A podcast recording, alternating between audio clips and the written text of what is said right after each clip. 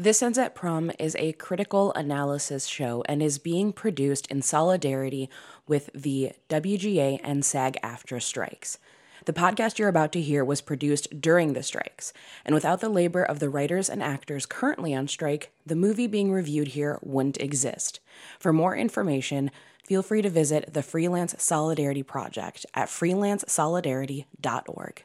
Greetings and salutations, and welcome to This Ends at Prom, a coming-of-age podcast highlighting cinema about or marketed towards teen girls.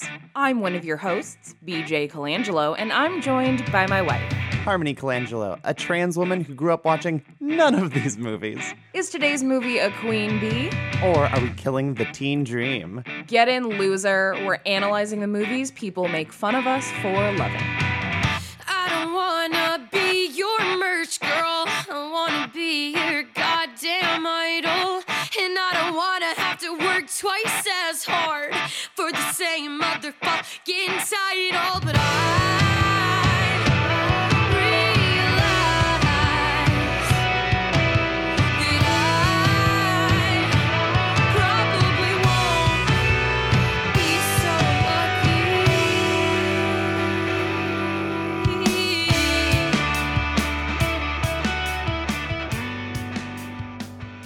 well, prom party, they can't all be fun and games.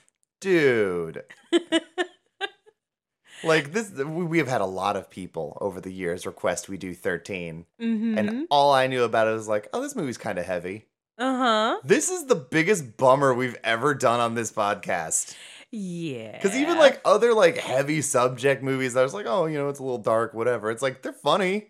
Or, like, they're stylish. Or something. It's like, no, shaky cam, voyeuristic, depressing teen debauchery. That's 13, baby. Yes, evidently. Sundance award-winning 13, baby. That is Catherine Hardwicke. Fucking Academy Award nominated 13. Yeah. Good job, Holly Hunter. We love Holly Hunter. Good to see you back on the podcast. It's been a bit. It has been a bit. If y'all have not listened to our episode on Ms. Firecracker, you're missing out. It's one of our least listened to episodes. But Holly Hunter is great, damn it. She is. And just always with those Holly Hunter arms that look like she would be a woman who would lift a car to save her baby. Absolutely. Oh my God, she's incredible. So obviously we're having a little bit of fun right now because I think you and I both know that there's just an impending doom heading towards us when we start to unpack this movie. Well, so we're getting the giggles out because... at least I can say, I'm uncomfortable. I mean, that's kind of how a lot of people process a lot of things, but it's kind of like, man, I treat this show like a comedy with feelings. Mm-hmm. That's going to be really hard to straddle that line like I normally do for this episode. So I guess we should just rock it. Yeah. And this is, I guess, a content warning. We're going to talk about a lot of really heavy shit here. Just everything. Both in the context of the movie, probably our own lives. So just, you know, keep that in mind. Keep yourself safe. Protect your heart and your mind because this movie's a lot. Mm-hmm. So... What was your knowledge of 13 before we sat down? Or was it just, oh, this is heavy? That's pretty much all I've gathered is I'm aware that this movie is heavy. Okay. I know nothing about it. Interesting. That explains a lot of your reactions as we watched this movie. God, it's like if Harmony Korine made a Lifetime movie. That, honestly, that is Harmony Korine making a Lifetime movie complimentary. Like, yes, like that's what it feels like, though. Yeah, it definitely does. Yeah, what's your history with this shit? Because evidently you watched this at like 13, huh? Yeah. So okay, I'm gonna paint a picture for all of you. We've talked in the show before about how I got my, like, quote unquote, a bad kid isms out very young and that I was a wild child in my younger years. And only you actually managed to keep your grades up. This is true. Unlike Tracy. This is very true. So freshman year, like right after 8th grade. So at this point, I have not turned 14 yet. I am still 13. No, I would have turned 14. Okay, I'm 14. Freshly 14. And two of my friends and I had to do a group project. It was like a castle project where you build a castle. I don't know. And we got it in our heads like we're going to make ours out of food. I think I've told the story before about how I ate a whole pack of sour Starburst and like puked and it came out like a perfect rainbow because it's not real foods. My body didn't digest it. You've told me that story. I don't know if it's been on the podcast or not, but if not, then there it is. If not, this is that weekend of eating too much sugar, being left alone with two other 14-year-old girls for a whole weekend. Mm-hmm. We went to our friend's house to build the castle. She had a single mom. And this is by no means like disparaging single moms. I love a single mom. But to give you an idea of the kind of home this was, my friend and her mom, they had an entire room dedicated just for a tanning bed, but they were not wealthy. So this is like a very modest like 3-bedroom house. Mm-hmm. One of them was for a tanning bed. And my friend's bedroom decor was Playboy Bunny themed. This has a lot of above ground pool energy. Yes. So there was like a passing that had happened previously, so they did have like a decent amount of money when they bought the house, but they did not come from money. Mom was working constantly. Mom had a lot of boyfriends. Mom was she was a hot mom too. Like, I mean, that was a big thing in the 2000s, is a hot mom. Yeah, she was a hot mom who had like lots of boyfriends, and so my friend was kind of left to her devices all the time. So we spent the whole weekend at her place. There was no adult supervision at all whatsoever. So we just watched movies and like sort of worked on our castle project and like called boys and went on the internet and did weird debaucherous shit and did whippets. And like just a bunch of nonsense. How this movie opens. Uh-huh. Whippets. And so we ended up watching 13 because said friend was like, we should watch this movie. I think that like this will speak to us. And neither of you had seen it? Uh-uh. Okay. And then we watched it and we were like, is this how people see us? Like, it very much... Are we the problem? It very much had like Euphoria, is this fucking play about us energy, where we were like, uh-oh. Because, yeah, this movie opens on them doing whippets and punching each other in the face. And like, while we did not punch each other, we definitely did whippets that weekend. And we were like, oh, goodness. And there's the line where she's like, I have this wah-wah sound in my head. And all of us were like, oh, no. Because that's specifically how you have described the feeling of whippets to me. Wah, wah, wah, wah. Yeah, yes. It's that. Because I have never done whippets because I just didn't. But I did work at an adult store, and we did not sell whippets. We sold whipped cream canisters, and you had to come in and specifically request whipped cream canisters, because if you came in going, oh, you got whippets? Right, then it's drugs. Then it's like, oh, I'm sorry. You are buying this with the intent to use it for drugs, which everybody was. But, like, legally, you have to ask for the right thing. And working there is where I learned that whippets are not a good high because it's really short and it kills your brain cells. Mm-hmm. And seeing the specific brand of like it's like a blown out tire. That was how people's brains were, where it's like, that was a tire at one point, but boy, howdy, it's not holding a lot of air these days. Mm-hmm. The people that came in and were like, oh, do you have whippets? I was like, yeah, there's something to that it kills your brain cells thing, isn't there? Yeah, there very much is. And for the record, 13 is not the movie that taught me how to do whippets. That movie was A Night at the Roxbury. Great. All of the important lessons in life learned from A Night at the Roxbury. Yeah, goodness. So yeah, that was my exposure of watching this movie. And I don't want to say that, like, this movie got me on the right track. Like, it's like some sort of Scared Straight situation. It would be very after-school special, and this movie is decidedly not an after-school special. Not at all. Though it does walk a very fine line. But there was something about this movie that, after seeing it, I definitely did some introspective thought of, okay, I should probably chill out a little bit. And I did. I got very selective with my rambunctiousness moving forward. You weren't doing all the drugs. You were just doing some of the drugs. I was just doing some of the drugs, and also drugs that were not killing my brain cells. And I was also a little bit more responsible. And I honestly, the thing that like really kind of blew my mind, and I have mixed feelings about this, but I very quickly recognized that my friend whose house we were at, like, that was the Evie in my life. I clocked that immediately, and I was like, I I should probably distance myself from her. She's a bad girl. And that's the thing that's shitty is, like, I don't want to say, like, oh, she was the bad girl, she was the bad influence, but I definitely recognize, like, she's going through a lot and is processing this in ways that are kind of self-destructive, and I hope she gets help, but this is beyond what I can do, and it's not good for me to, like, be surrounded by this. Well, yeah, I mean, have you ever had, like, the term that I've always used for it is a lead friend? Where they will drag you the fuck down with them.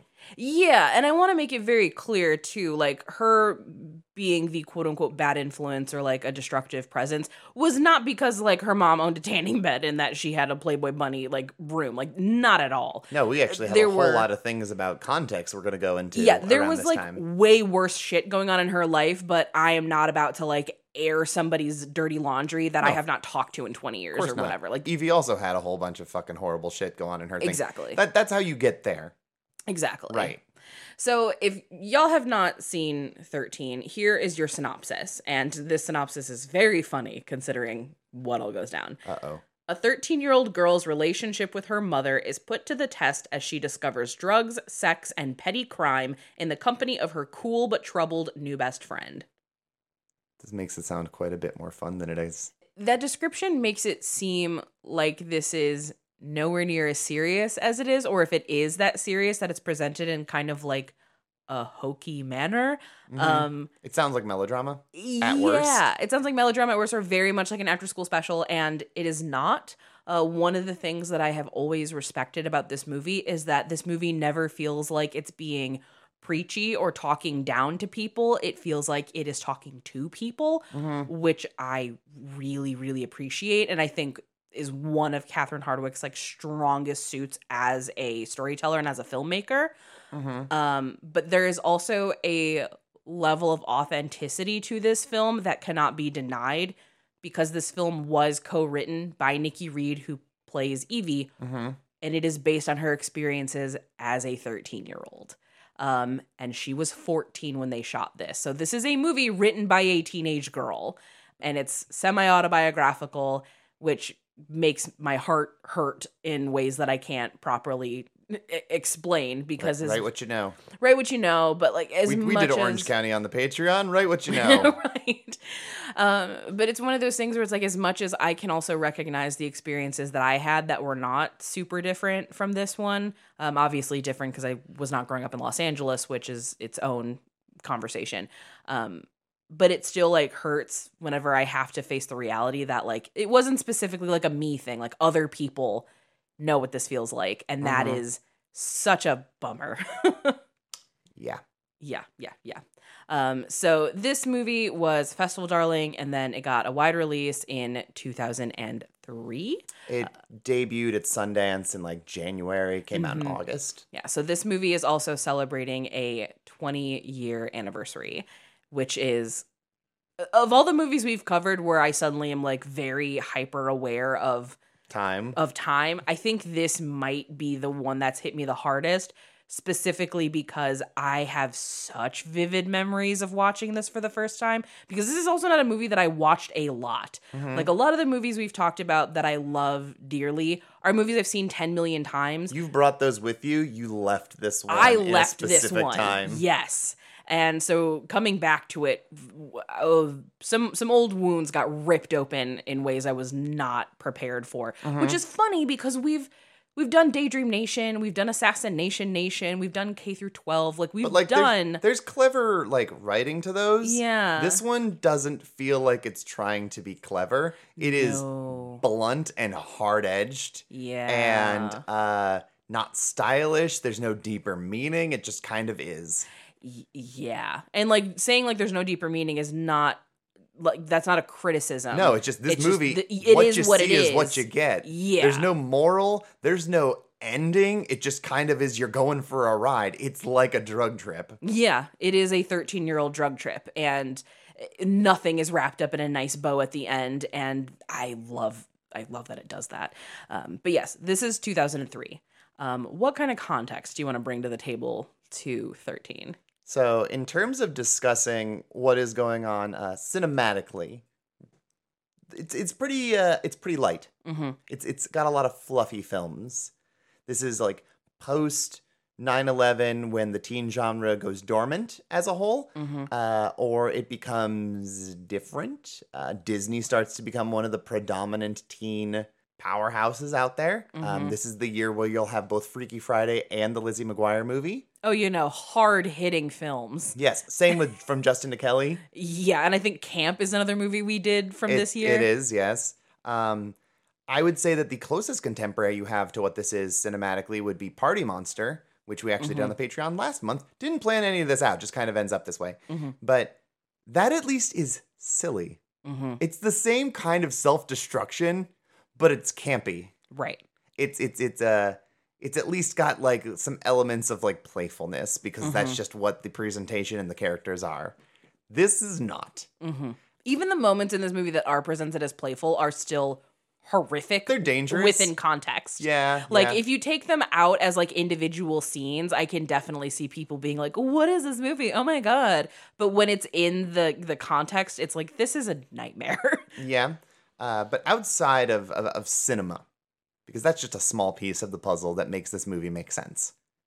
We went on a long discussion of the early 2000s. We'll say 2001 to 2004.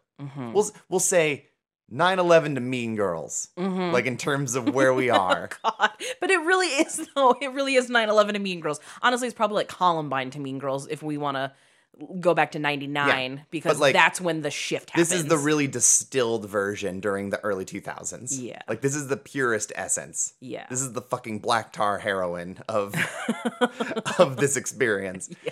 So a lot of things happen kind of independently of each other, but all have the same exact fingerprint. Yeah, there's some interconnectivity going on, even though we are in a perfect storm right now. A lot of these things aren't happening because of each other. They're happening because they are a reflection of where we're at. So, like, 2001, you get Bratz dolls. And Barbie, you know, was on a downturn because Barbie was a nice girl. Bratz dolls were like sexy bad girls for girls. They like, this is your like kind of adult doll for a young girl. Like, they had a different edge. This is where like Britney Spears releases "I'm a Slave for You." She's not a girl, not yet a woman, but definitely leaning towards quite a bit more sexually suggestive woman. Like, Britney was always sexy, but like in a schoolgirl way. Like, that's how she came out the gate. Yeah, the appeal of early Britney Spears for those who appreciated her for nefarious reasons, the innocence was part of it. The idea of possibly corrupting her was part of the appeal. This version of Britney super gross. Is girl corrupted. Yes. And that extends over to like Christina Aguilera doing like ex-Tina. Just assless chaps, like filthy looking glamour hair Christina, where she does like dirty with Redman. She has a nose ring now. Yeah. Like that's the world we're getting into. A million other examples. BJ brings up in a discussion we had off mic, The Real World Las Vegas.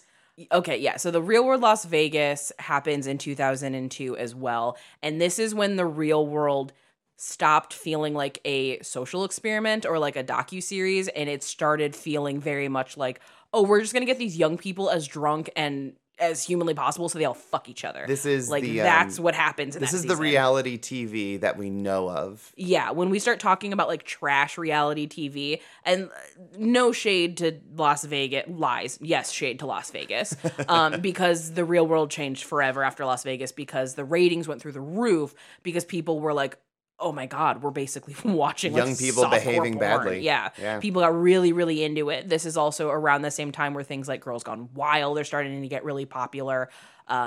Debauchery is very much in. And granted, it was in the 90s, but that was like reserved for like daytime TV. Yeah. Like that was for like Maury and shit. And it was just sort of, it was very much like a freak show kind of exhibition. Yes. Like that's how those people on those shows were portrayed.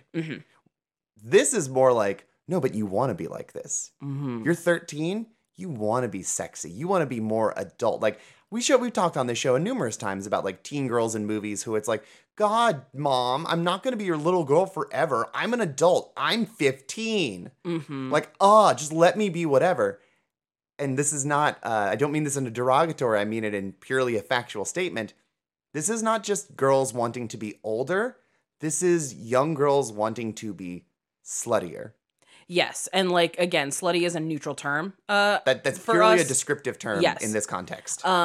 Because other things that were happening at this time is that social media is starting to pick up. Things like MySpace are starting to pick up. They're not quite there yet. People see MTV Spring Break. Yes. And like, they're bringing Spring Break home year round. Yeah. So this sort of stuff is happening. We're in chat rooms. Like, we joke about them. Your age and who you are. Yeah, we've joked about it on the show before, but like in a non-joking manner, some of my earliest memories of being on the internet was being like 12 in 2002 in chat rooms pretending to be 19 and from Las Vegas. Like, it would be Vegas. Well, it's because everybody always said that they were 18 female Cali, and that like sounds super fake. So I had to like sound realer. So I was 19 from Vegas. Oh wow. Like that was becoming a very common thing, but because the internet was having it, so we were all kind of sharing the same thing together. Mm-hmm. When we start getting towards social media with MySpace, MySpace is very much like the popping off point, and we're not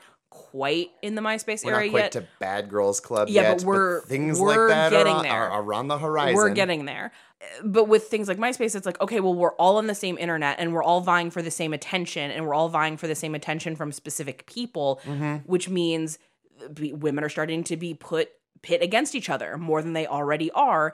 And one of the easiest way to gain power and influence is through sexuality. Mm-hmm. And I want to make it very explicitly clear that I do not think that there is anything wrong with like owning your sexuality, having your autonomy. Like, these are all good things. I am a very proud retired slut. Oh, like yeah. that girl out there who's making like a ton of money being the NPC fetish. Obsessed with her. Everyone was making fun of. I was like, no, make your money. Yeah, ice cream is good. Get that money. Ice cream is so good. Hot dog. Like, obsessed with her. Good. Get your fucking bag. She's very talented. If men are gonna be stupid enough to give you money because you're just gonna go, gang, take their fucking money. Yep. So like, making it abundantly clear, these things are not necessarily bad things. It's merely a statement, not a criticism. Correct. The problem that does exist, though, is people feeling obligated to participate in these systems or in these behaviors when they are either A,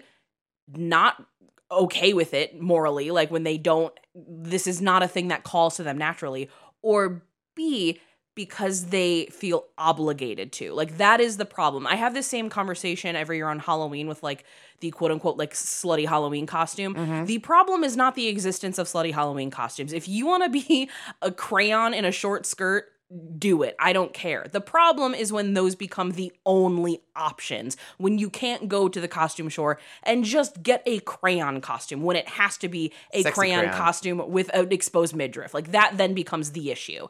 And that's what we're seeing in the 2000s, especially here, is that there's a sign of rebellion as well. This tends to happen in like 20-year cycles. We're in one right now, which is why we talk about like the quote unquote Puritan movement. There are puritanical pushes roughly every 20 years, and we were getting one in the late 90s, early 2000s that we were rebelling against in like 2002, 2003, which is then going to lead into like the debaucherous aughts and like the mean girl hate aughts later in the decade, where you have like the Jonas Brothers and the Britney Spearses and the Christina Aguilera's of the world all being like, I don't want to be this like poppy, squeaky clean Disney star, and no one's going to take me seriously unless I do something extreme. Boom, I'm now doing Lady Marmalade. Like, mm-hmm. that is a thing that is happening in this decade. Also something worth mentioning, and we will get into this more in terms of how this movie handles this topic, is that in the 90s, rap became the most popular genre outside of like Garth Brooks' brand country. Mm-hmm. And so that meant it penetrated the suburbs. And this movie is not in the suburbs. This movie is very clearly in Los Angeles. Yes. But that meant white people were now listening to rap that was not designed for them in the way that MC Hammer and Vanilla Ice was designed for them. Mm-hmm. You have now kids who have grown up as this has evolved, and as other white kids who are like maybe older sisters, older brothers, kids who are grades older than them in high school, and you go, oh, they're so cool. Mm-hmm. And they are now getting a version of it that has been processed through white people, and the allure of danger the allure of sexy that is started with like maybe Video Girls in like 1994, but now come 2003 has come in this other realm, this other world that has been processed through many generations of high school kids. And it's not just 16-year-old girls like this. It is skewing younger and younger. Like that's a joke in Mean Girls where Regina George's sister is like flashing her boobs to the Girls Gone Wild commercial on TV. Things like this are now becoming so normalized and not dangerous that they're exciting with no concept of danger. Yep. No concept of its original origins or what the fuck like anything on the Chronic is about. They just go, oh, smoke weed every day. Awesome. Right. And that's it. That is the message you walk away from. Right. They all know the chorus to Fuck the Police, but they don't know what the first line is of that rap. Correct. I definitely knew girls like in my high school, even in the 2000s, who were like, I'm not like other girls. Like, I don't listen to Soulja Boy. I listen to NWA. And I'm like, do you really though?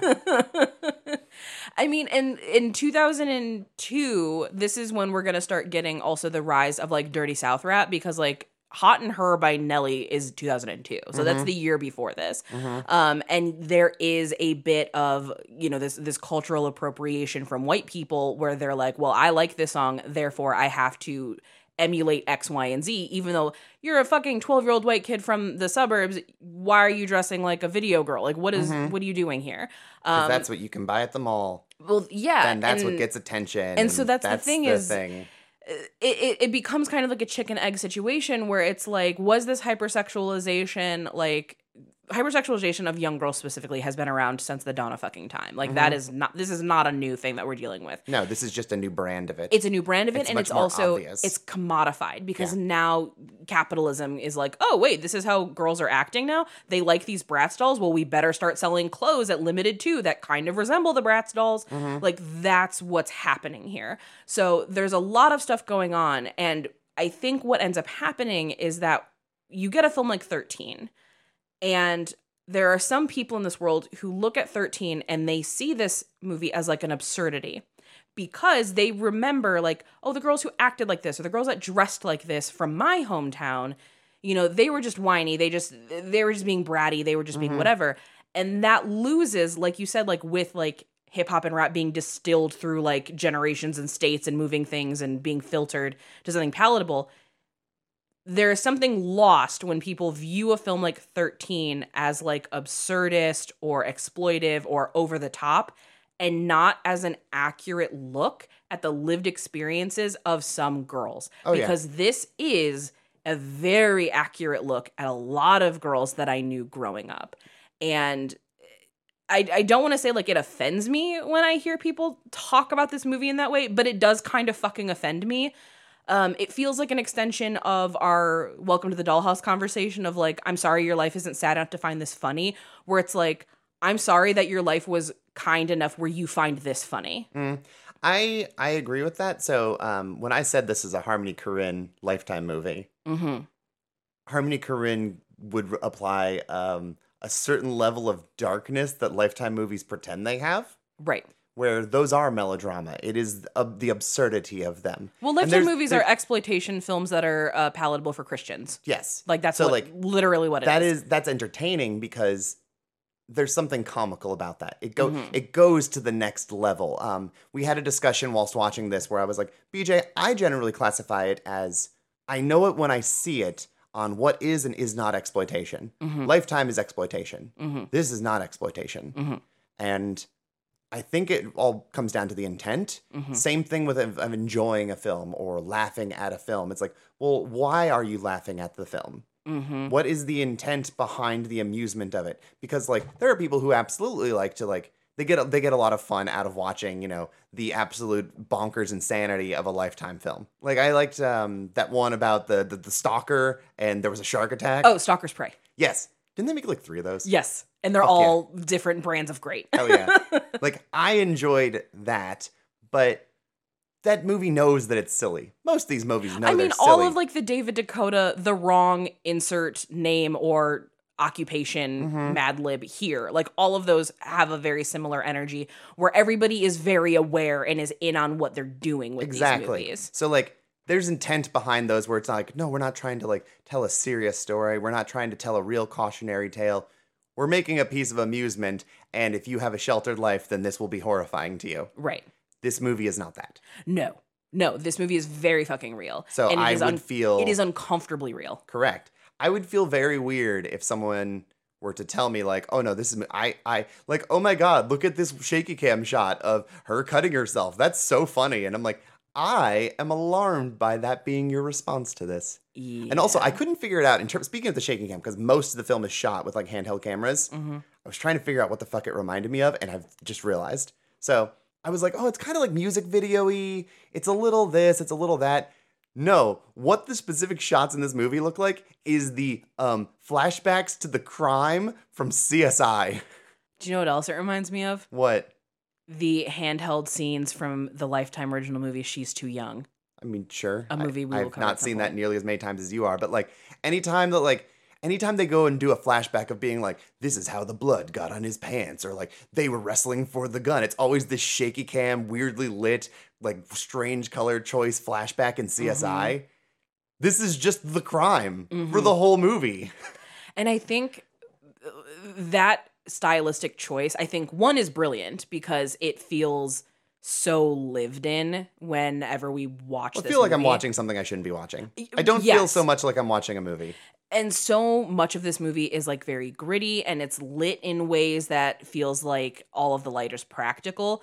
I feel like I'm going through one of my friend's digital cameras. Like, that's what this movie feels like to me, and why I think it is so uncomfortable, because it just really captures this specific time period. Because we have to remember, this is the same time period and the same age as Pen 15, and they are... entirely different stories. And it just goes to show, like, there is no such thing as a universal experience because what Maya and Anna are going through in Pen 15 is not what Tracy and Evie are going through in 13. Well, before we dive in any deeper and get into the very gritty, nitty-gritty of 13, it is time for everyone's favorite part of the show.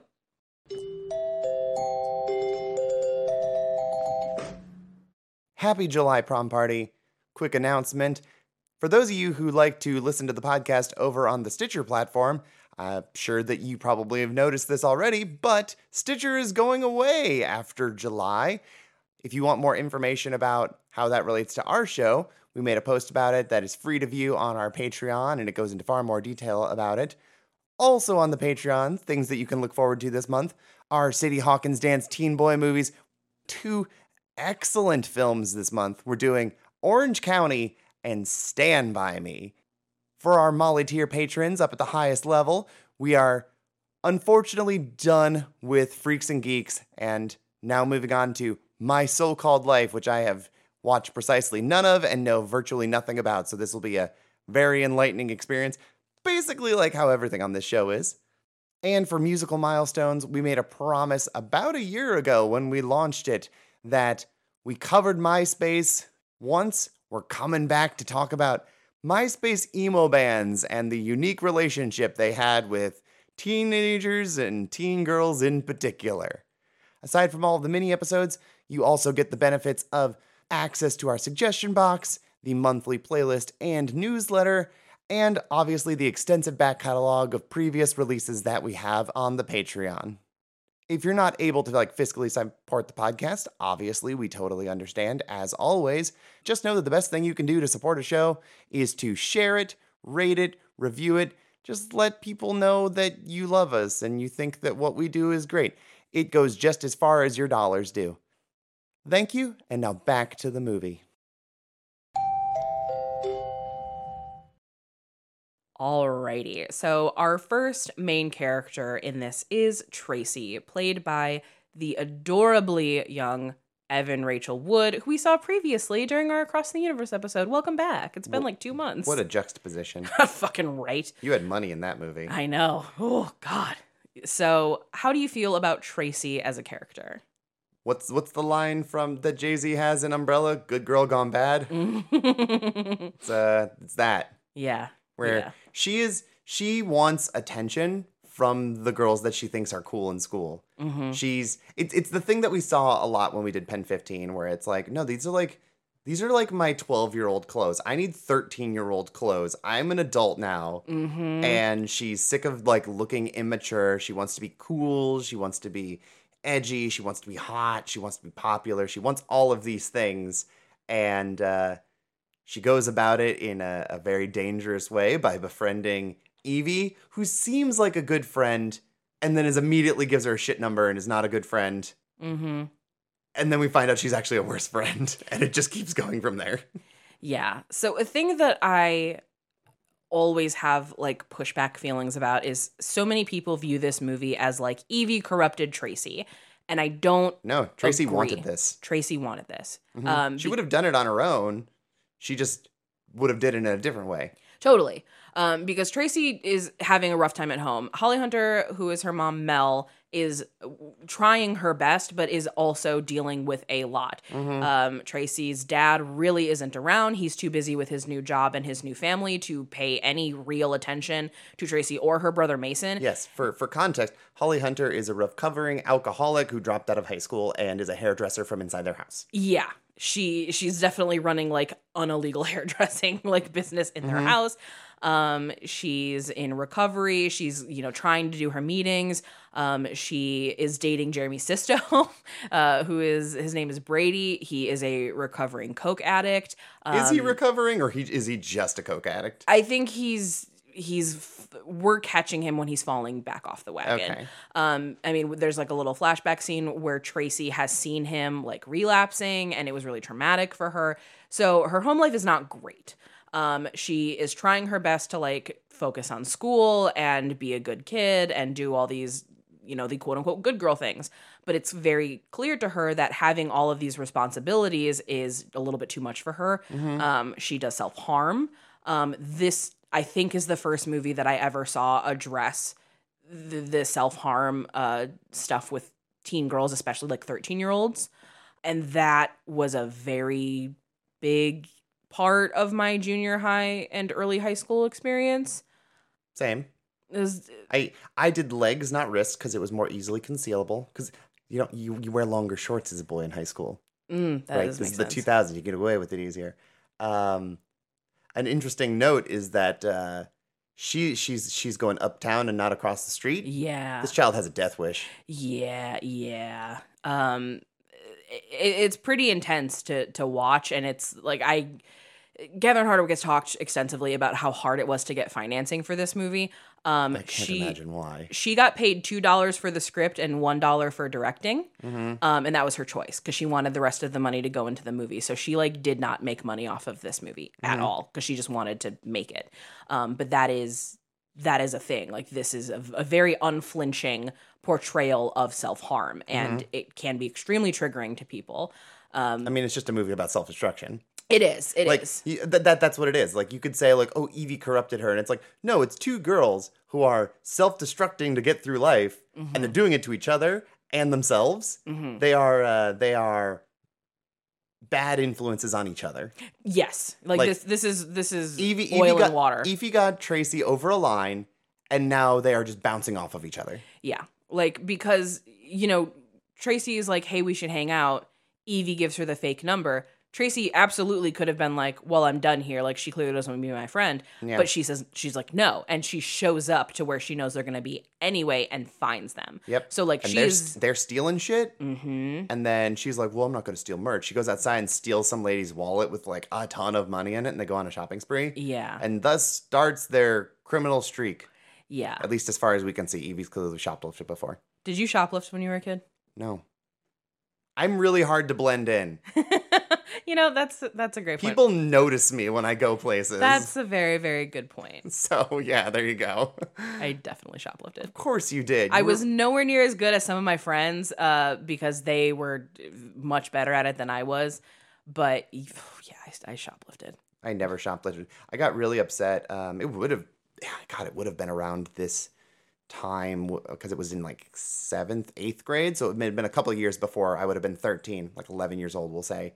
And on the way home from junior high, we would walk past the local Benjamin Franklin's.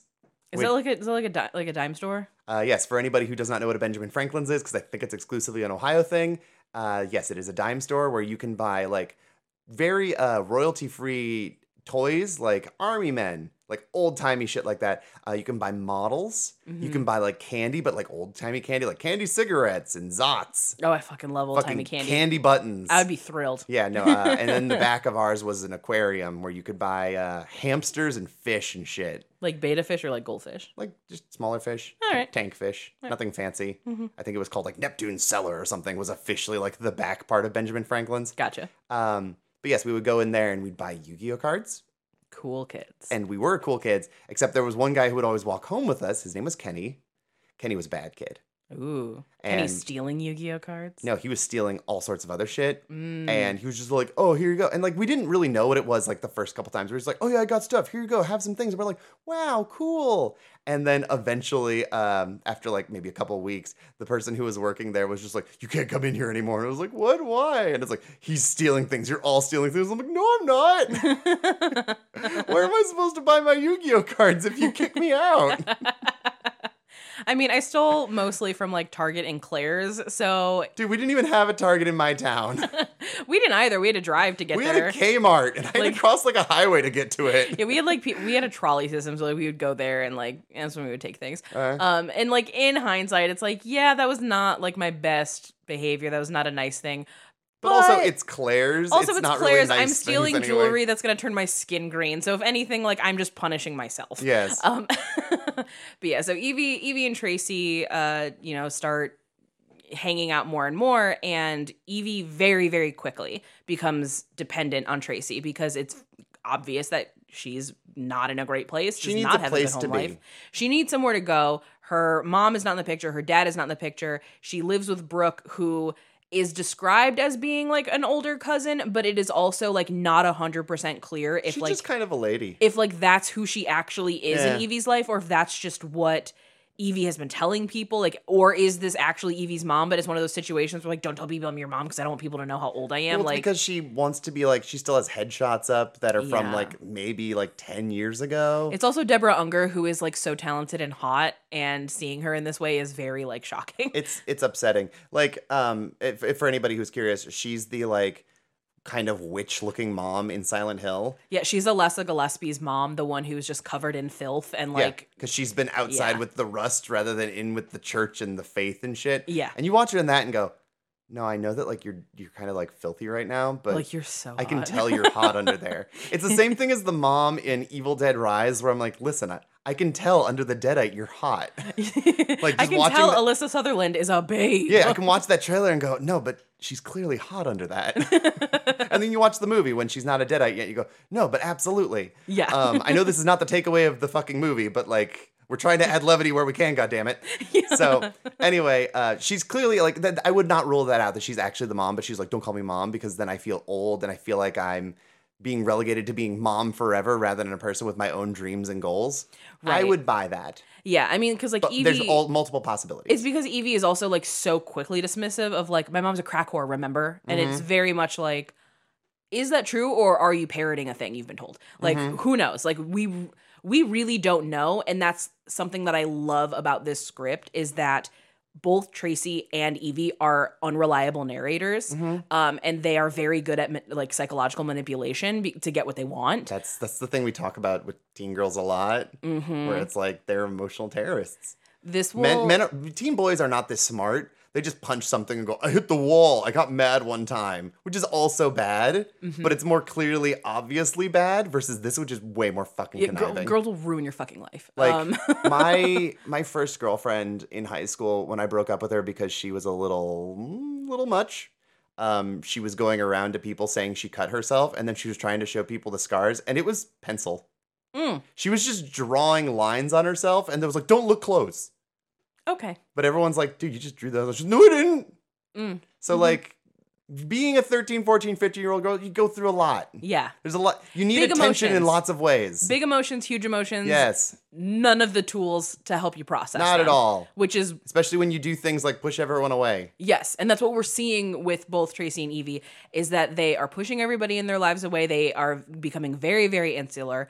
They are becoming, like, very codependent very, very quickly. It's because nobody understands them like each other. Exactly.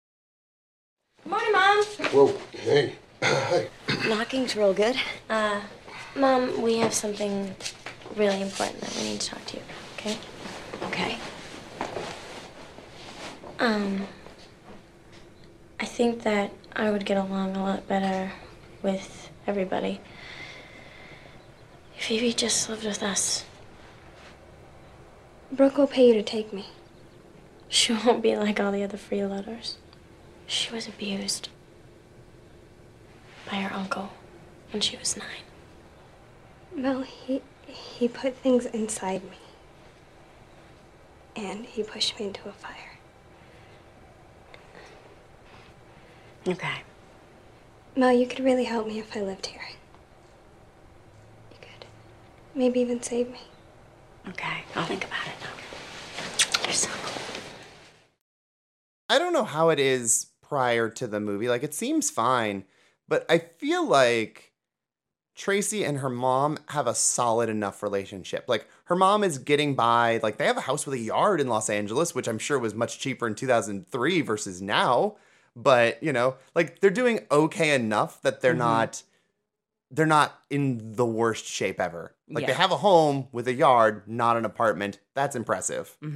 So I think that they have an okay relationship. But then she meets this new friend who comes in, and it's very much like, fuck you, Mom, I fucking hate you, you dumb cunt. It's like, just immediately these big explosions of feelings that I'm not sure if they've just been bubbling under for a long time. And now she's got, like, this persona of the tough, aggressive bad girl who would tell you to suck her dick. I don't know if, like, that's how she's finally funneling her feelings out, or if it's like, this is what I'm supposed to do because my mom is telling me that I can't do something and I want freedom. Yeah, they're, again, it's complicated. I feel like there's a lot of girls are complicated. Speculative things that you can have in this because they don't give you a lot of details. Yes. Especially because so much of the movie is through the perspective of two 13-year-old girls who are high and drunk most of the movie. Yeah. So who knows? Unreliable. It's the thing we had with Party Monster last month where it's like, well, I think this is what happens. This is what they say happens. Right. Who can tell? So there was a roundtable discussion that was done through Refinery29 5 years ago for the 15-year anniversary. And there are some things in here that I wanted to bring up because I think it adds important context. So the writer says, I wouldn't learn until years later that the film was helmed by women. The script emerged out of a collaboration between Hardwicke and Reed, Nikki Reed, who plays Evie, who had a personal connection.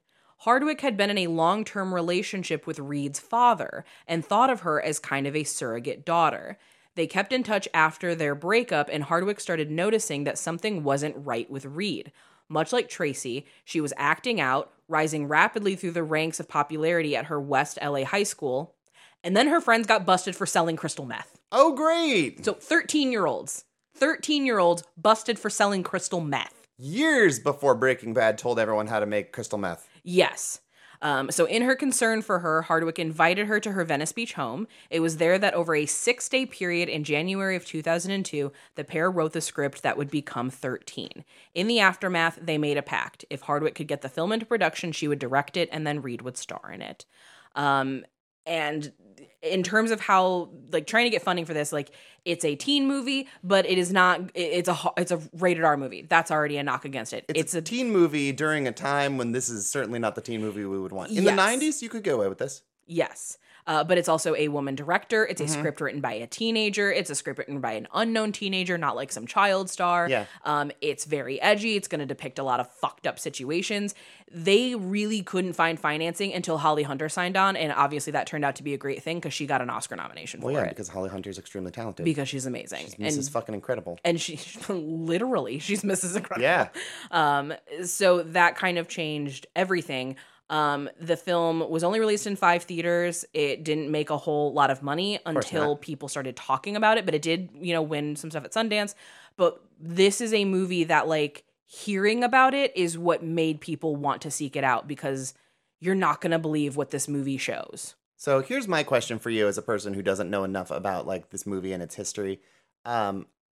Similarly to how, like, Sean Baker's Tangerine, like, it wasn't his first movie that gained attention, but I feel like the pitch of Tangerine to most people going, you gotta check this movie out, is the stuff that happens But also, he made the movie on a fucking iPhone.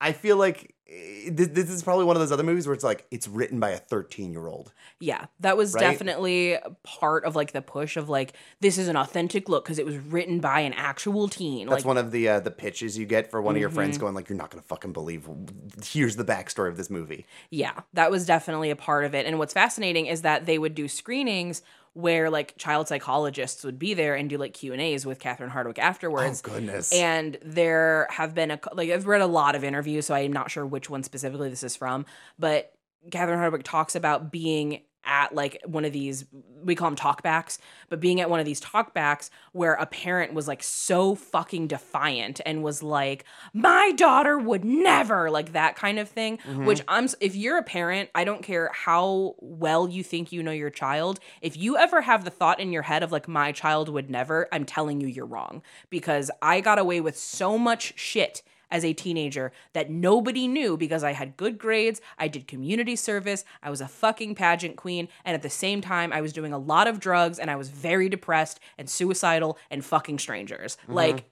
I promise you, kids are so much more secretive than you realize, and I had the internet, so like you could have found out any of this, but just people didn't. You had loving parents who were active in your life. I did. That's the other thing. I had parents that were there who actually paid attention to me. What the fuck is your problem? But like, it was just, I'm just mentally ill. I'm sorry, I'm just built different, and by different, broken.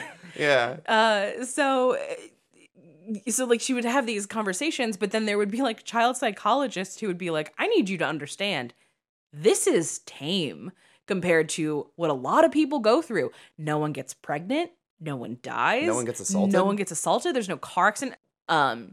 But yeah, so like they would do like this movie was treated kind of as like a scared straight or like a, oh, you're not worry about your children. And like, that's so clearly not the intention of this movie. Like this movie is just depicting an entirely different type of coming of age experience because, you know, the problem we talk about on the show all the time, the teen genre is extremely white, is extremely wealthy, is extremely privileged. And so the biggest problems that they have in their lives is, is Andrew McCarthy going to want to take me to the prom? This is tough.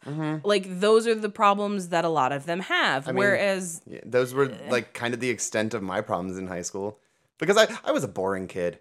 I was a boring kid until, like, I was 15, 16. So, yeah, like, that was the extent of my whatever. Where it's like, man, Ferris Bueller's just the bee's knees. And, like that's probably a lot of teens. But especially in the 2000s. Teens didn't want to be boring. This is like the original, like, fucking FOMO. It kinda. Where it's like, no, you can't be a fucking loser. You need to be doing something cool. You're young. You're supposed to be doing drugs and fucking people and making mistakes. Like, that's the ethos of the original FOMO and YOLO and all that shit that we would see much more given terms in, like, the internet age. Yeah. So, I mean, that's something to keep in mind is how this movie has also been digested, I think also depends entirely on how you grew up and what your teenage life was like. Like we said earlier, there are people who find this movie to be funny, and it's because they can't wrap their heads around the fact that this is reality for a lot of people. Couldn't be me. And as this Refinery29 piece says, 13 was an extreme portrayal of the alienation of an especially troubled teenage girl, but that hunger for an outlet for those complicated motions is universal. I had a need in me, and like Tracy, to just explode, Wood said, and acting was something I did so that I could do that. I felt like I couldn't do it anywhere else. So Evan Rachel Wood has also talked about how she did self-harm when she was younger. And this movie was the first time that, like, she felt validated in having those feelings, and it helped her to, like, work through a little bit of that, which I think is invaluable. I love that.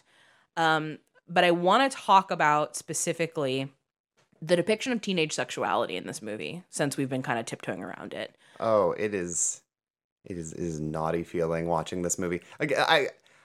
Calling this movie voyeuristic, as I have several times already. There's some scenes where I'm like, I feel gross watching this. And then that meant, like, I want to have a discussion in this episode at some point about intimacy coordinators on set, because this was not a commonplace thing at the time. Yeah. So for those that don't know, an intimacy coordinator is somebody who on a film set, their entire job is to basically make sure that every step of the way, anytime actors are performing anything that is like sexual or requires like physical touch or anything remotely close to being intimate, their job is to make sure that they're okay, that is like their whole purpose. And the need for intimacy coordinators is definitely like, it is a good thing.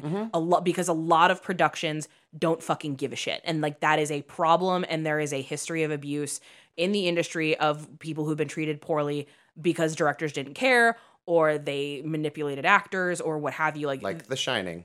Yeah. Like there is a need. Big, obvious, well-known example. There is a need for intimacy coordinators. I have a somewhat controversial feeling about intimacy coordinators because I don't think that they should exist. And not that I don't think that they should exist in terms of like, we shouldn't care about this, but I feel like directors, like this should be like baseline bare minimum. The fact that there can be somebody who can direct a film who doesn't have the sensitivity training to also double as their film's intimacy coordinator, I think is super fucking weird. Well, we've learned over the years, many, many years, a lot of directors are bad people. Mm-hmm.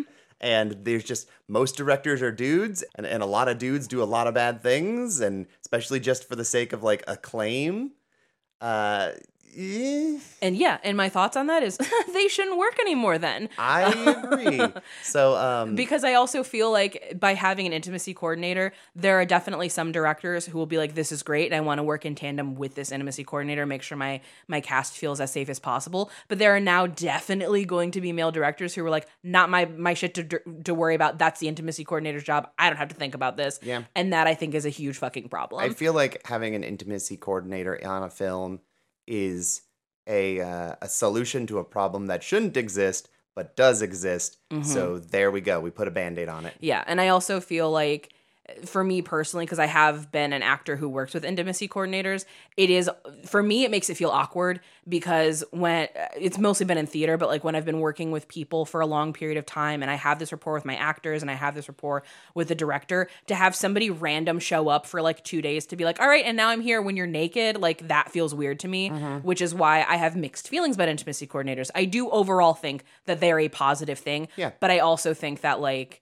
this should be the fucking standard. Like, well, all of this is accounting for like the goodwill of people, but people are extremely flawed. People are shitheads. Like, people are terrible. People are fucking flawed. So that means that even your intimacy coordinators are going to range in quality. Exactly. Much like a fucking therapist will. Much like a fucking, I don't know, a employee at Subway is going to make you a better sandwich than some other people at Subway. Right. Like, it's just, there's going to be differences in any career. I remember, and this is a feeling that came flooding back to me watching this movie, was watching Kids for the first time. Mm-hmm. And the context with which I saw Kids, I was, I believe, 19 years old. I had a lot of things that I had not processed through at fucking all at that point, because things got real interesting when I was 16 and... Hey, listen to some of our previous episodes for that. Don't worry, one day we'll do hard candy and that'll be a whole new can of worms. But, in the meantime, it was at the LGBT Center. They had to have some sort of programming mm-hmm. in order to get grant funding. So it was the youth group, which was like 16 to like 22 or something like that. Mm-hmm. And basically what that meant was sometimes they would just plop you in front of a movie and go, you're watching a movie. Mm-hmm. You're watching a TED Talk. Mm-hmm. There you go. That was to the extent sometimes the amount of coordinating that they would do. Mm-hmm. One time they just put Kids on. That is not a movie that you just, like, plop in front of people. Like, that is not a babysitter movie. It felt a little bit like when there's a substitute teacher and they wheel in the CRT on the little stand. Mm-hmm. And they go, we're putting a movie on. And then the teacher left the room. Yeah, don't do that. So it was just people between the ages of, like, 16. And I think I was the oldest one at 19 watching Kids. And we were all like, why does it feel like we are watching, like, children and sexually explicit things? Like, why does this feel gross? Why do I feel like they just put us in front of us? I think they were trying to scare us straight or something. Mm-hmm. I don't really know what the plan was for Kids. There's a million things they could have shown us. They decided to do that.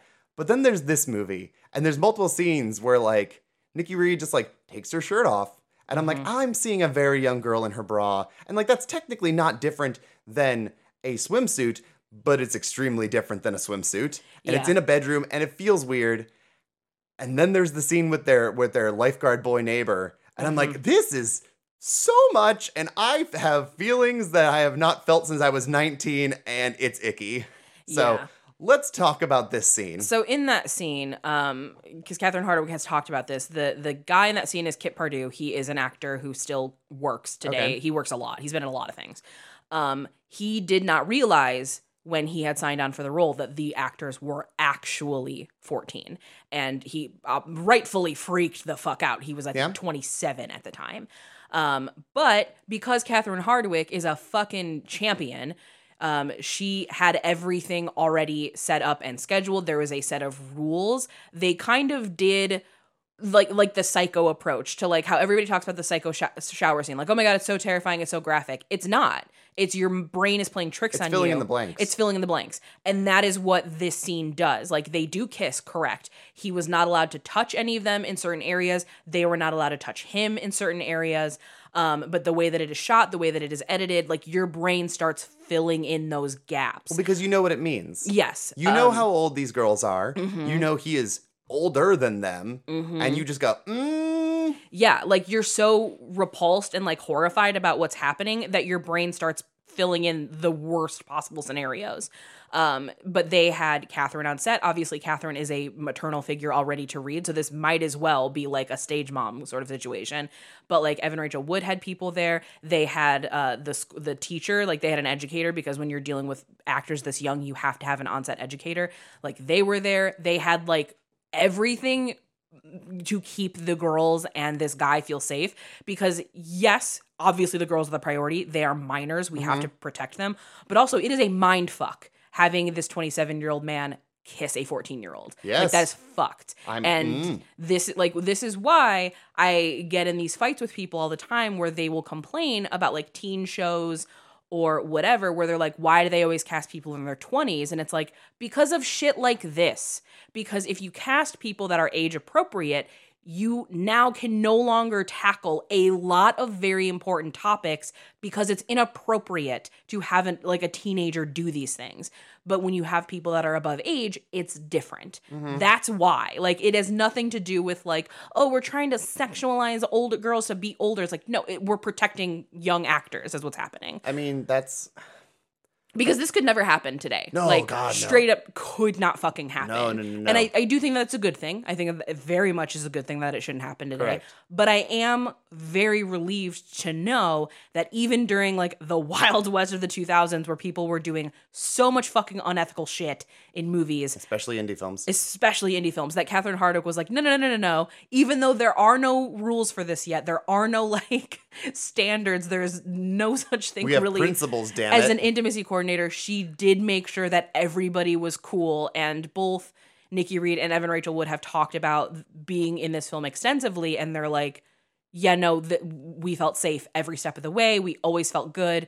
I have no problems or regrets about this movie. Like, they speak very positively about the entire experience, even though the material is so fucking dark. Meanwhile, you will then have horror stories from kids that were like working on Nickelodeon shows and having to deal with Dan Schneider, who was an absolute fucking monster. So it does kind of paint this picture of like, you have a movie like 13, which is so extreme and so graphic and violent and sexual and dangerous, but everybody who was on that film was like taken care of.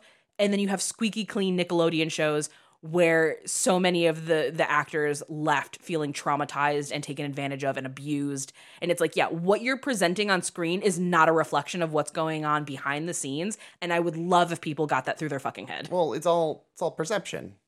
Like, you didn't look like someone who did a bunch of drugs in high school because you were very, very capable. You know, it's threats hiding in plain sight because you want to believe that you're in good faith, squeaky clean Nickelodeon is going to be fine. Why wouldn't it be fine? Like, there wouldn't possibly be human error in here because it's a silly, fun time for kids. So, like, I guess if you're going to be a more extreme film, people are going to look for reasons to scrutinize you, which means you need to be extra good and on top of things. No one's going to scrutinize the guy who made iCarly. Right. Why would anybody go digging in there? What could possibly be hiding? A foot fetish for children. Correct. That's what's hiding in plain sight. But it's the perception of it. Yeah. Where you don't think about that. And if you question it in any way, it's like, well, why are you reaching there? Where's your brain that you would go there first? Anybody who watched Better Off Dead should have fucking known that Dan Schneider was a goddamn monster. I'm glad he has a bad time in that movie. Yeah, he sucks. He's the worst. We'll have to probably do just like a Dan Schneider episode someday for like a bonus episode of the podcast or something. Because dude, that'll be such a fucking bummer. Well, then this isn't. I mean, it is. I'm just saying, just bummers on top of bummers, and like life is a bummer. I get it. It just means I'm not looking forward to it. Ooh, you want me to model my new thong? It's perfect for pooping on the go. What's that on your shirt? None of your business. What is that? Don't worry about it. Let me see that. No. Mom, what is it with you and poking me? I just want to see what you got there. Mom, stop!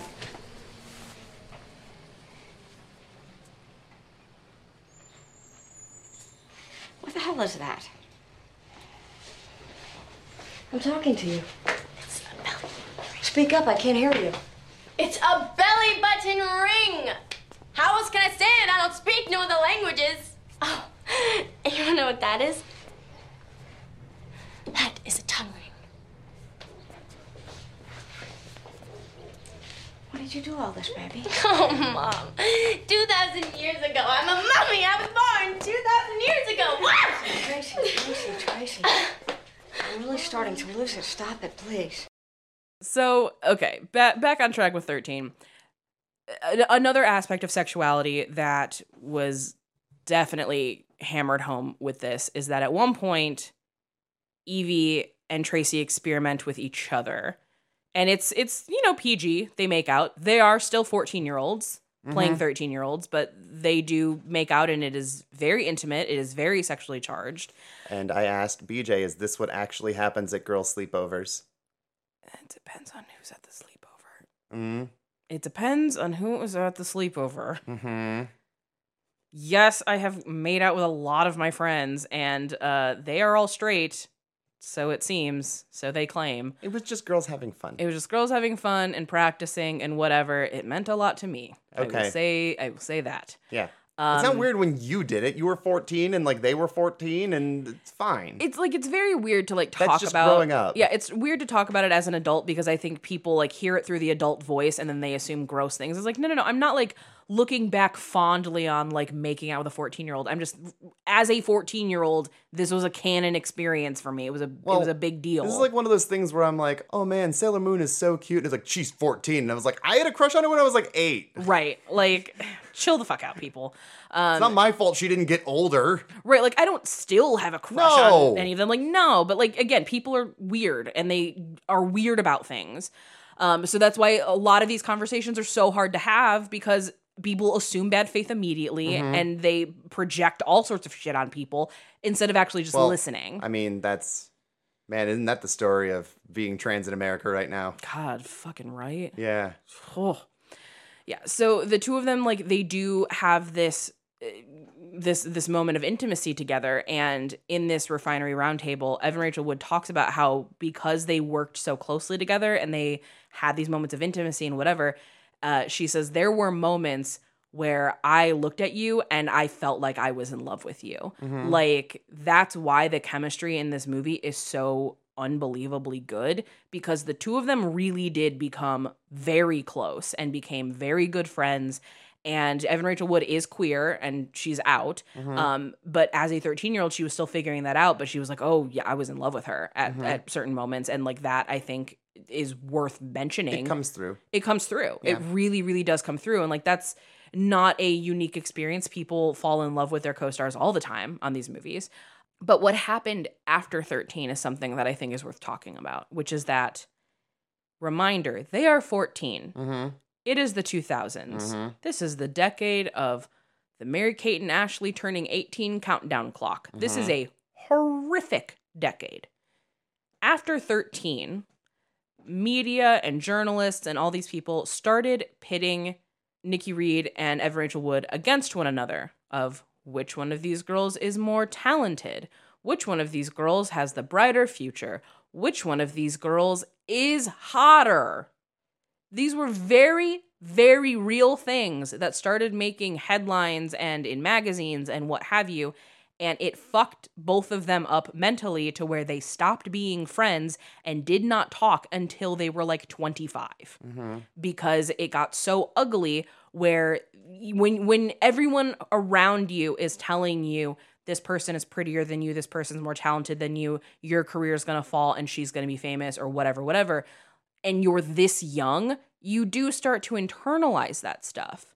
But luckily, from everything that I've gathered in, you know, subsequent interviews, they talked when they were 25, and it was very much like, what the fuck happened? Like, we love each other. Why are we not friends anymore? Mm-hmm. And they were like, yeah, no, we got pitted against each other because this was a terrible decade and people are awful. But yes, I still deeply care about you. Let's be friends again. And they're still very close. I guess they talk like daily, if not weekly. They FaceTime all the time. So they do still have a connection, which makes me feel so good. I love that. I hate that the 2000s are coming back. I do too. Like, it is... Like, not because I feel old. Like, I feel like whenever, like, the 80s came back, when the 90s came back, everyone was like, oh, no, like, I'm not old enough for my teenage years to be, like, the retro thing that the teens are emulating. It's like, no, I don't give a shit that they are like, I don't feel old at all. Mm-hmm. I mean, my back hurts and my knee hurts. That. Fine. Like, I don't feel old because they're discovering, like, Eternal Sunshine of the Spotless Mind or some shit like that. Right. Like, that doesn't bother me. I feel like shit because there's a bad story behind everything that was popular in the 2000s. Yeah. And that's something that I'm not sure that these teens understand when they're like, we're bringing low-rise pants back. And I was like, that's rooted in horrible fat phobia and eating disorders. Mm-hmm. Because it's the only, if you did that, you got a muffin top. And if you had a muffin top, you got made fun of. Mm-hmm. And this movie is all about, like, the low-rise jeans and showing midriff. Getting the whale tail. Yes. Of thongs. Whale tail, belly button rings. Piercing. Like, yep. Like, it is all of the... I'm going to say worst things about 2000s fashion. Yeah, it feels horrible to look back on this movie right now and knowing that, like, we are on the 20-year anniversary of this and all of the horrible things are being dredged up. Like, this movie is a reminder of a lot of things that made me feel terrible. Mm-hmm. And, like, I wasn't even a teen girl at the time.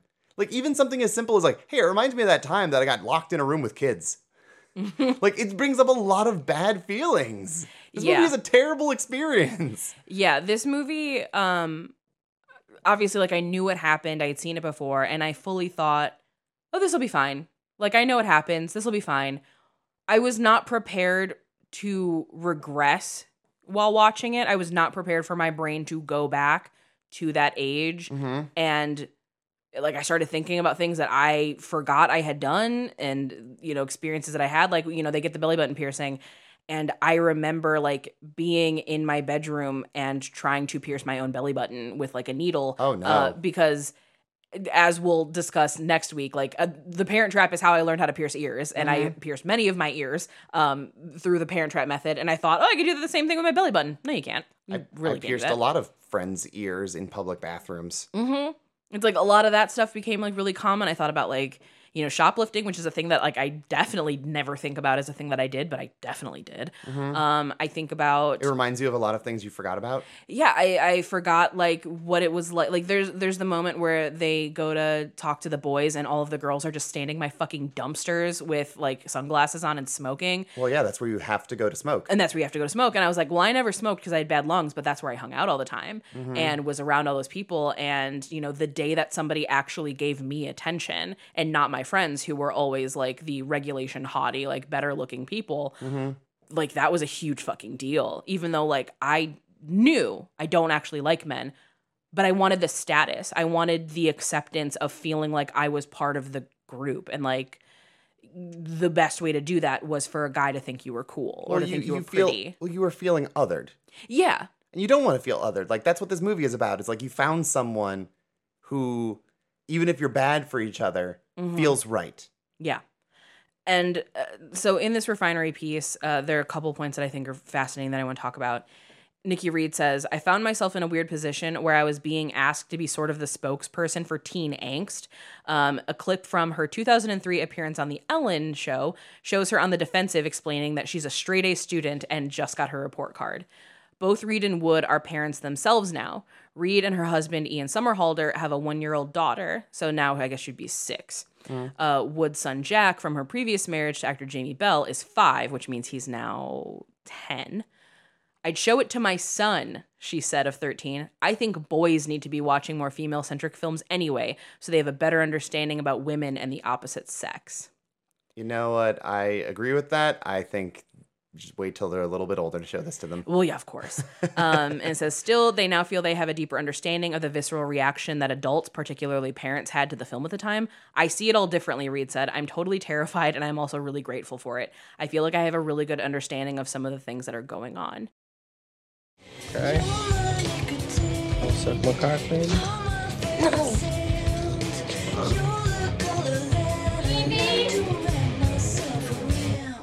Evie! Damn! Bobby spilled the Coke all over his pants and he couldn't perform. So what the fuck is wrong with you? Do you even know what time it is? Shit!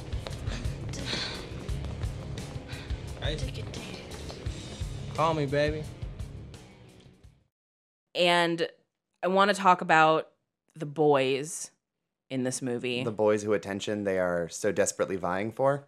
Yes, because it does fall into the one area that I feel like I can see why people would knock the movie for this, but I also think it is way more complicated than surface level. The boys that the two of them are vying for the most and want the attention for the most are Black, and the movie sort of posits it in a position where it's like, see, this is how you know the girls are going wild and out of control. They're fraternizing with Black boys. How dangerous, which is obviously like a suburban nightmare for racists. Yeah. I don't think that's the movie making a statement. I think this is the movie being told from their perspective. I think this is two young girls who are associating that with like danger and excitement. And that's more of a reflection of what they understand than actually what the movie is proposing as a thing. I agree. Like, that is how I have always interpreted it. And I think that it is more telling if somebody else is like, well, this movie is portraying, you know, Black men as dangerous and blah, blah, blah. And it's like, you're projecting onto this movie because that's not what the movie is saying at all. When they get dropped off to watch a fucking horrible Photoshop Jack Black movie. When they get dropped off at the movie theater to go watch that, they ditch and do drugs and go run around on like the Sunset Strip or something. Yeah. And they lose track of time. They get in trouble. But I think that there's this like epiphany when they're with like this one like extra scary older white guy. And it's like, that's when it's not fun anymore. He's scarier than anything. Like, there's this, I feel like for these girls, the classmates that they have, or like these rappers on the street, like, they're exciting, they're fun. This is novel, and they have a perception of what rap and Black people are, and they're just like, yeah, I'm not like other girls. I like danger, and I want this and that. But then they get this fucking white guy who is not fitting with their idea of fun and danger, and he's just genuinely scary and is going to take them a scary place. I think that's when it gets too real and they like kind of sober up and go, oh, fuck, we got to get back to the movie theater. So I think this movie is like got its head in the right place. People just catch the first glance thing and then don't adjust their view as the movie goes on. I agree. I think that's a big part of it, too. And I also do think that, like, they are genuinely interested in these boys. Like, well, of course. They genuinely. They're just like, oh, my God, they're like hot. Them. Yeah, they find them attractive. They find them interesting. They find them cool. And that also speaks to what we talked about earlier in the 2000s of, like, hip-hop was becoming, like, the most popular type of music. Pop was going away. Oh, it was the biggest genre for a long time. It might still be the biggest genre in America. I think it is. I think it's been for, like, 15 years, like, factually. Yeah.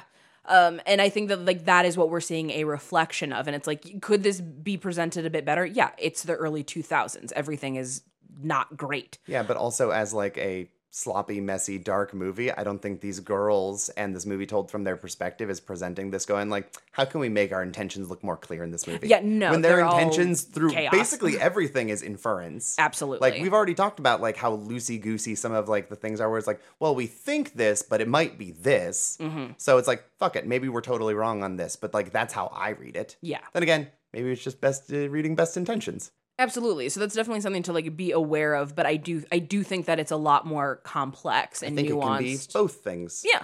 Yeah, absolutely. Multiple truths. We love them. We mm-hmm. love holding multiple truths here. But the one relationship we really have not talked about a lot that we have to is Mel. So Mom is trying her fucking best, but she is just as much of a disaster as the girls are. I don't even think she's that much of a disaster as them because she's genuinely trying to improve. These are girls who are actively trying to destroy everything. Okay, that's a good point. She's struggling a lot. She's struggling, but is still coming out like in the green. Yeah, she's trying. You know, because she's even like the positive factor in Brady's life where he's like, I just want to get fucking tanked right now, and she's like, go to a meeting, go do this thing. Go listen to someone read a book. You'll be fine. And he doesn't. He fucking goes on a bender because the next time we see him, he shows up and he's not got shoes on. Mm-hmm. And he's walking in the street. Mm-hmm. So, you know, she's trying, but she's got so many things going on in her own life. And, you know, she's trying to do all the hair and trying to go to her meetings and do all these things. She's not able to be more present in her daughter's life. And then obviously she's got Evie hanging around all the time. And she clearly... Just another mouth to feed. Yeah, she clearly has a lot of empathy for Evie. And Evie clings to her immediately because this is a mother figure she does not have. And she wants that, which I think it leads into her codependency with Tracy, is that she wants this life. I mean, they even ask her like, hey, will you adopt me? Like, will you be my mom? Can I live here now? Mm-hmm. And... Evie gives this story about being abused sexually and not feeling safe at home. And the movie never makes it clear if that's a real thing she actually went through or if she's lying because she knows that it's a sob story that will like get sympathy points. Like, how are you going to argue with that? Exactly. And we again, this movie just presents things. It's like, I mean, maybe it's this, maybe it's not. And we even see that when... You know, when they go to drop off at school and Mel is like, why would you put me in that position in front of that poor girl? I cannot say no to her like that. Yeah, that's the plan. And she's like, I know.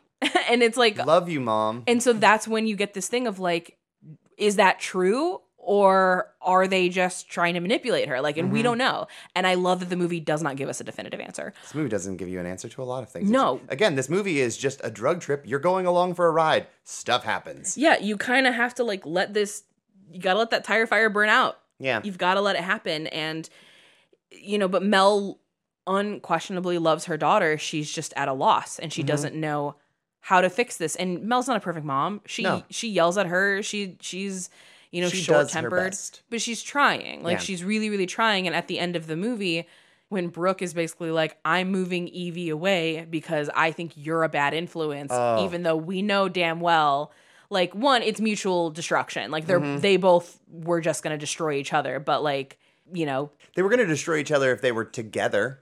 Right. Like, they were going to go down in a blaze of glory. But that's not what happens. Yeah. Because Tracy, like, has, like, this moment of clarity and goes, oh, fuck. Mm-hmm. I need to get my life together. Mm-hmm. And then she ditches Evie. And that's where it's like, no, Tracy was just going to, like, abandon you and walk away. And Evie can't handle being abandoned, so she says, I will destroy you. Yes. I will burn your entire life and reputation to the ground. Mm-hmm. And this is how Mom then finds out that her daughter has been self-harming. Also, this is just a pro tip for those at home. If your child is wearing long sleeves all the time, and you live in a warm environment... Check their arms. I mean, on top of, like, this is a thing that I feel like is, maybe it's observable, maybe it's reading too much into it, but it's like, there's also the, like cuffs, like athletic mm-hmm. cuffs that you could, that had like some sort of embroidered thing that you would get at Hot Topic, like Sweatbands, Hatchet Man or something like that on there. fucking a million rubber bracelets or like bead bracelets that you would make. Like there's things that you can use to cover it, especially in the 2000s, that are not long sleeves. Yeah, the 2000s, like I think part of why it was so rampant at the time, one is also emo music making it, people felt validated. They felt like they were safe to do it. But yeah, the accessory options in the 2000s of just like having a bunch of shit all the way up your arm, you could hide a lot doing that. Like especially you had like stripe arm warmers. There's so many things. But like I might be reading slightly too much into this because again, it's those things that it's just like in hindsight it's proposed, but maybe not. I wasn't really watching Nikki Reed's arms in this movie. There's plenty of other shit going on. But when they first like convene to be friends and they exchange like the fake phone number, one of the things they like zoom in on is like, oh, she's wearing a lot of the same clothes. You're clearly emulating her style, Tracy. And then it zooms in on like the bracelets and stuff like that. And it's like, maybe there's a kindred, like, you know kind of thing there. So who knows? Who can say? But I have a question for you as a person who understands children far better than I do. Because let's make no mistake, they're 13, but they're children. They're children, yeah. Yeah. These are babies. What is Mel even supposed to do in this situation? Because like, she tries some stuff. She tries to be a soft parent. She tries to be hands-off in this, and look how it gets her. And sometimes soft parenting isn't a good fit for every situation. It is not a multi-tool. Well, so, okay, so gentle parenting or soft parenting, that is a thing you have to establish very, very young. You can't just spring that on kids. No. Because you have to establish that pattern. There has to be trust. Yeah, otherwise they're like, what the fuck are you doing? You just come across as a pushover. So, like, she tries that. She tries a few other things. Eventually, she hits the breaking point where she's like, I'm about to fucking lose it, and I'm going to relapse, and I need my husband to take his kid away for a little bit because I'm about to lose it. And, like, this is one of those, like, in the event of a plane crash, please secure your mask before your child situation where it's like, hey, if you die, the kid's going to die. But if you live, you can save the kid. Yes. So like, she can't go down because she has two kids she has to worry about. She has a house she has to worry about. She has a lot of things on her fucking plate. Yeah. So I guess my question is, what do you do in this situation with a child like this? How do you fucking fix this? Because these are the kind of kids you would see pop up on like Dr. Phil and Maury and just be like, oh my God, my child, South Park parody. Right. Okay. So I'm prefacing this by saying I am not a child psychologist. Anything that I say cannot be taken as professional advice. This is just purely observational from my years as working with children and as an educator and as being somebody who is trained in being trauma-informed. What is this like? This is not the solution. It is a solution? Yeah. For legal purposes, this is a joke. Like, it's not a joke, but like, please understand that what I'm saying, like, is not going to work for every situation. This is not a one-size-fits-all. But looking at this situation specifically and the things that we know specifically, the typical advice of, like, take your child to a therapist, have a more active role in their life, don't leave them alone, blah, blah, blah, blah, blah. That is, like, all the good practice things. That is not going to happen in this world. Mm-hmm. Like, it is not going to happen with them. Those resources don't exist. The ability to like take time and like I feel like that a lot of this good advice only works if you have fucking money. It's true. I feel like that also works as like a preventative thing, but like what do you do when your child is already on their rebellious streak? Yeah. Because she's already in it. Anything that you do to try to pull her back, she's going to rebel harder. Like that is the situation that's at hand. So the best thing that you can do is continue to be an active participant, like pay attention to what they're doing, but you can't helicopter and you can't nag because, again, that's just going to push them further and further away. The best thing that you can possibly do is recognize that they are going to crash. It's not if, it's when they are going to crash. And to be able to provide the softest, most understanding and empathetic landing that they can possibly have.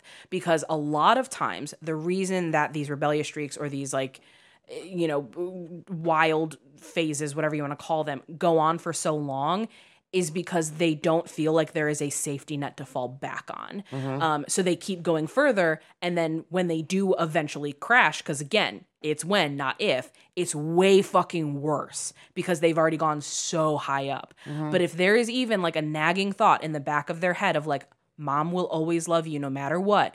I'm here for you no matter what. No matter how bad things get, I will always be there for you. I will always be in your corner. there is a little thought in the back of the head that will be a reminder so that when they know they're done and they want to give up and they want to like stop, that she'll be there for you. Mm-hmm. And that's kind of what Mel starts to do towards the end of this movie. Oh, yes. Well, who's going to be more empathetic towards this whole situation than someone who's an addict? Exactly. Theoretically, that you would understand this. Exactly. So, which is why I love the way that this ends so much, because all Tracy wants to do is run. She's like, I got to get out of this, because we also see that with Evie. When Evie finds out she's not being adopted, the first thing, she runs. Mm-hmm. She leaves the room. She goes outside. She hides outside. She doesn't want to be anywhere near anybody. That's what Tracy's doing. And Mel holds her and like physically holds her and is like, nope, I am embracing you. You need to relax. I am holding you. I need you to physically feel that I am here, that mm-hmm. you do not have to run, that I am here. And that's why when they do, you know, finally go in bed, she falls asleep in her arms. Mm-hmm. She got that cushion. She got that softness that she needed to crash on. That is the best possible advice that I can give anybody whose kid is spiraling out like this, because like at this age, it's unpredictable. Mm-hmm. Like hormones are going fucking crazy. You know, you have a lot of times you truly don't understand the complexities of what's going on in their head, because Will Smith was right. Parents just don't understand. You just don't. Like, there are, like, the teen experiences have so many things that overlap and feel universal, but there is no such thing as a universal. The I was your age once doesn't fucking work. Well, it just doesn't. You were someone's age in a different time. Exactly. In a different place, and that's wildly fucking different. Exactly. Different place, different circumstances, different, you know, access to technology, different culture. All of these little itty-bitty things make a huge difference. Yeah. And you have to be able to let your kids know that you will be there for them. You have to let them know that it's unconditional, because the second they have even a whiff of like, my mom will kill me, which we do see a little bit of that when, like, you know, she's smoking in the bedroom. She's like, put that out, my mom will kill me. Well, like, that fear will keep kids spiraling. Yeah. Mel goes through multiple solutions. Like, she tries to fucking like flip out. She tears up the duct tape down floor. She has her breakdown. She like screams at her. There's a big screaming fight. Like mm-hmm. there's a physical like fucking fight amongst people in the living room on a wicked Dutch angle. And up until this point, I've kind of been like, well, I can't really relate to this movie in the way that you can. Like, you're like, oh no, I lived this for a little bit. Like, yeah. And also important to note, like, I lived this in a very different way because I did have a support system. Correct. Which is why it did not last as long as it probably could have. And here's the thing is, like, describing this movie as I've described this movie as feeling very voyeuristic, and it is. The part of where I can relate to this is voyeuristic because I grew up in a family of addicts, specifically alcoholics. Yeah. And my brother would spiral and didn't have a support system to land on, because inevitably when he would fuck up and get another DUI or get busted breaking in somewhere or do some shit like that, it wasn't like my parents catching him. It was, look at you. What the fuck is wrong with you? Look, mm-hmm. you're such a fucking waste. How we can't keep doing this. Look at just, it was just like, you're a problem. Look what you've done. I have to deal with this, and just piling on all this shit. And it made him worse. Yeah. Because it made him worse forever. And now he's dead. Yeah, it becomes a self-fulfilling prophecy. Like, if you tell a kid that they are a bad kid, they will lean into that, because you've told them, "Oh, this is who I am." You've named them already as bad. Like, well, it's different when they claim themselves were like these would be girls who would describe themselves as like bad girls, as like a code of honor in the way that people are like, "I'm a bitch." Right. Like, they would do that, but if someone calls you a bad girl, that, like, yeah, that's totally different. That's totally different. If someone calls you a bitch, that's different than claiming bitch. I had a kid when my 7th grader, so around this same age, and honestly, he was held back a year, so he might have been 14. But he had a reputation in the school from all of the teachers that he was a bad kid, that he was a problem. Like, that was the word they used a lot, was problem. Mm-hmm. And he would come into my class, and it was very clear that he was leaning into that of like, oh, I'm the bad kid, I'm the problem kid. And like, it had no effect on me because one, like, I was a newer teacher. So like, I don't fucking know your reputation. I don't know you. I just know how you are in my class. And so he would like while out all the time. And I would just be like, all right, you dealing with something today? Do you want to work through it together? Or do you want to wait after class? Like, what plan do you want? And he was like, what do you mean? I was like, well, clearly something's up. And like, the way that you're acting tells me that you need someone to hear you. I'm here to hear you. What do you have? And he's like, huh, and just kind of sit there. And like this would go on for months until one day he finally like interrupts my lunch hour and is like, all right, so here's what's going on. And he like tells me all this stuff and he's like, and this is what I got going on. And then I got to come to school and I have to do this. And then I have teachers telling me that I'm an asshole and I'm a problem and I'm whatever. And like, they don't know my life. And I was like, yeah, they don't know your life. Mm-hmm. I was like, they don't know your life at all. So why the fuck are you listening to them when they call you a problem if they don't know your life? And you know, they don't know your life. And like, it was like this big aha moment where he was like, oh, you're right. They don't know shit about me. So anything they say about me, I don't have to listen to because they don't know what I'm dealing with. And I was mm-hmm. like, yeah, man, like, just live your life. Who fucking cares what they think about you? You clearly don't.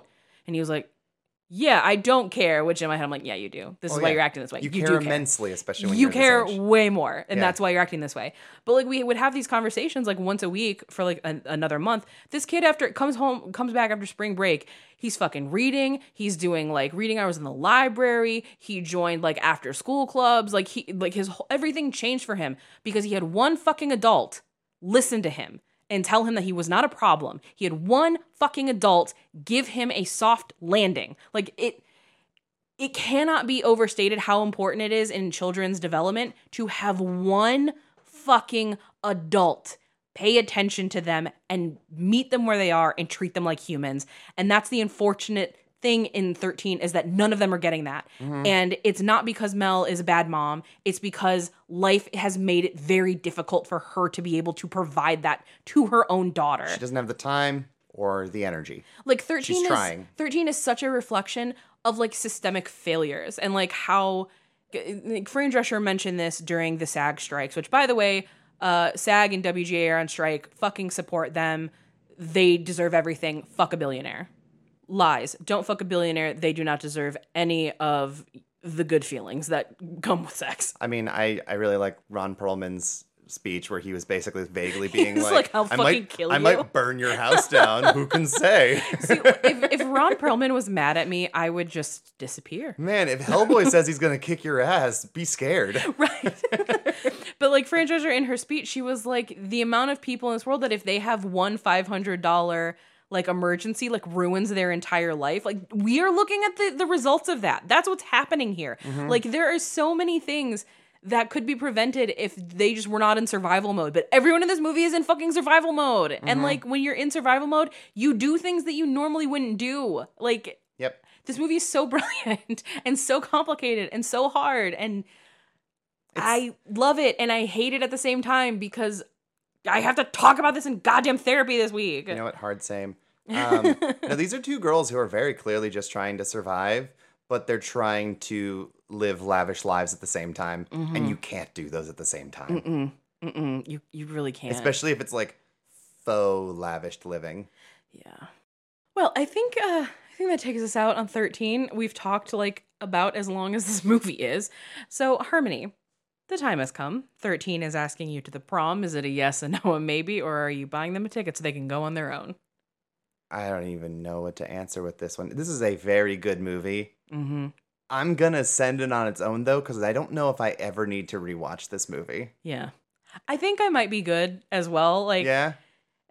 Maybe I'll watch this again in another 20 years, but I feel like I'm going to be processing this movie for a very, very long time. Mm-hmm. And I'm going to be real because of when this is coming out, I feel okay to say this.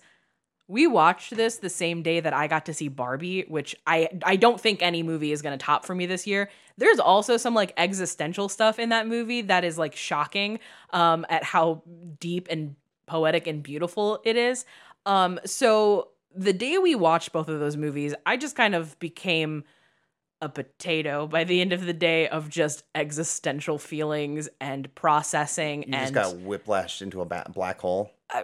It just, both movies discuss the horrors of womanhood in very different ways. And I was just like, I feel like my skin was ripped off and everyone's poking me. Mm-hmm. Oh my God. I feel so raw and vulnerable right now. Yeah. Okay. I'm okay. I can do this.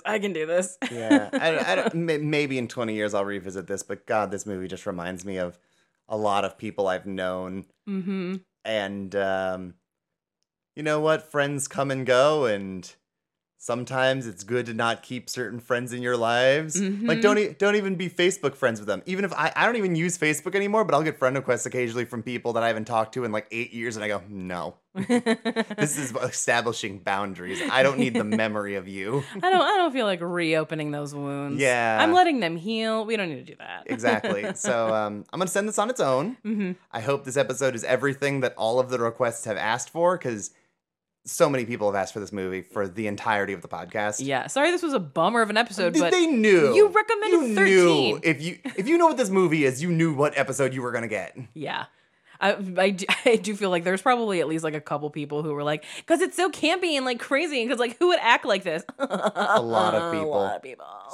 So many people.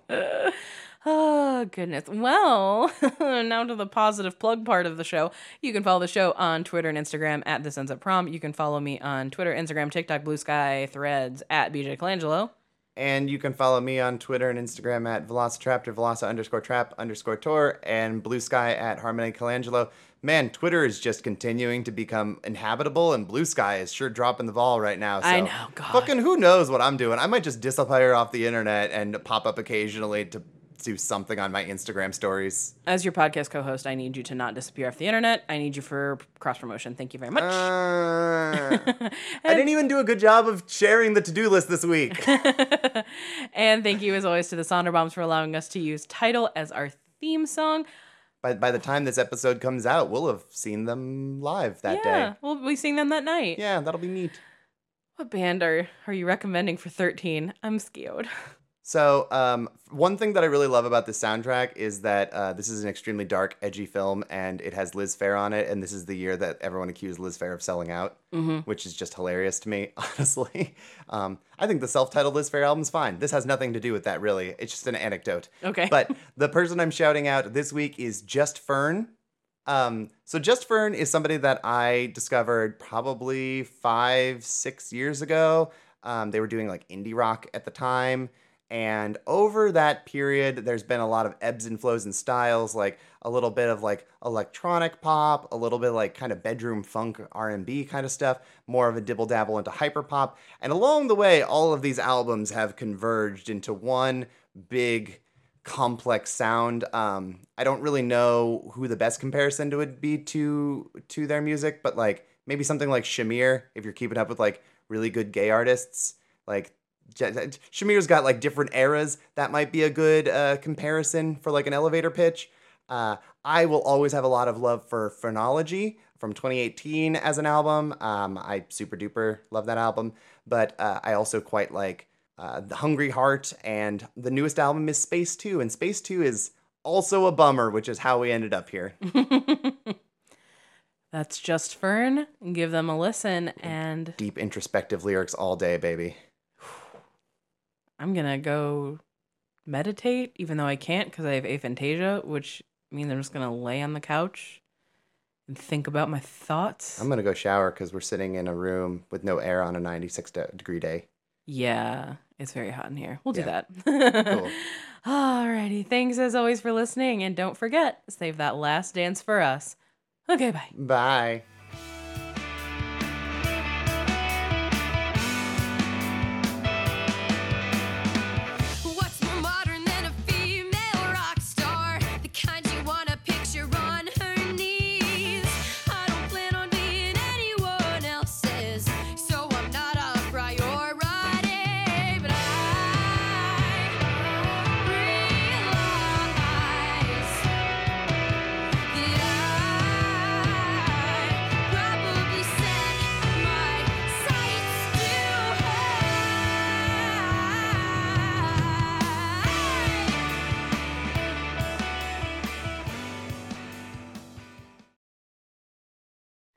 Starting to lose it. Stop it, please. No bra, no panties. No bra, no panties. Stop it. No bra, no panties. This episode was brought to you by Pod People Productions. To find more episodes of this show and others, please visit podpeople.me.